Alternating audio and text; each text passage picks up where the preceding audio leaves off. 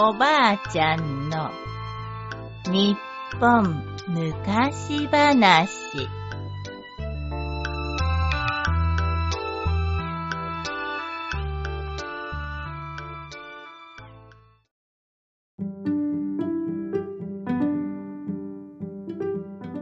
歌ぬのになる太鼓。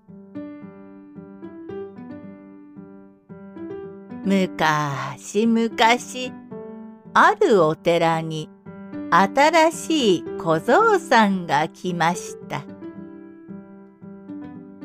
和尚さんは小僧さんがどれくらい役に立つか確かめようとわざと難しいことを言いつけました。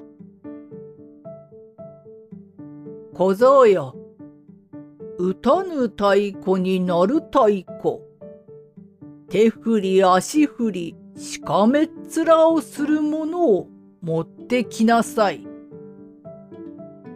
えー、そんなものがあるのですか？この世にないものはない。もし持ってこられないのなら、お前の負けじゃ。参りました、参りましたと十遍言って、毎日三度のご飯を二度に我慢しなさい。わかりました。なんとか持ってきましょう。小僧さんは一人になると腕を組んでじっと考えました。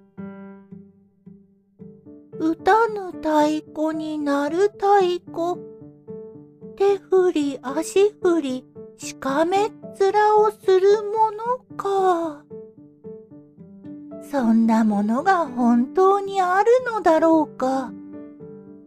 でも、なんとかしないとご飯を減らされるし。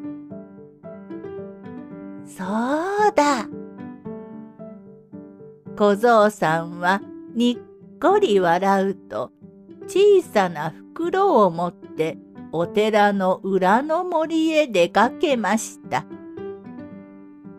そして森から帰ってくると今度はお金を持って町へ行き太鼓を一つ買ってきました。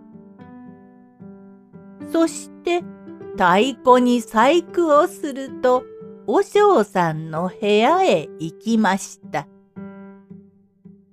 和尚様、お言いつけのものを持ってきました。ほう、どれどれ？和尚さんは小僧さんが差し出した太鼓を見てびっくりしました。誰も叩かないのにブルンブルンと一人でになっています。これは一体どういうことだ？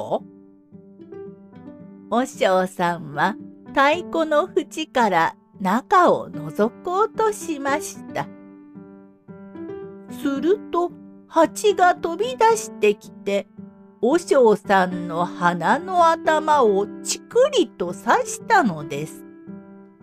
うぎゃ痛い痛い思わずしかめっ面をした和尚さんは手や足を振り上げて蜂を追い払いました。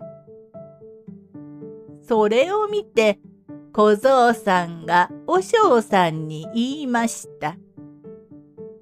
そらね、和尚様がおっしゃったように、歌ぬのになる太鼓手振り足振りしかめっ面をするものでしょう？と、確かに。見事にやられた和尚さんは、二度と小僧さんを試すようなことはしなかったそうです。おしまい。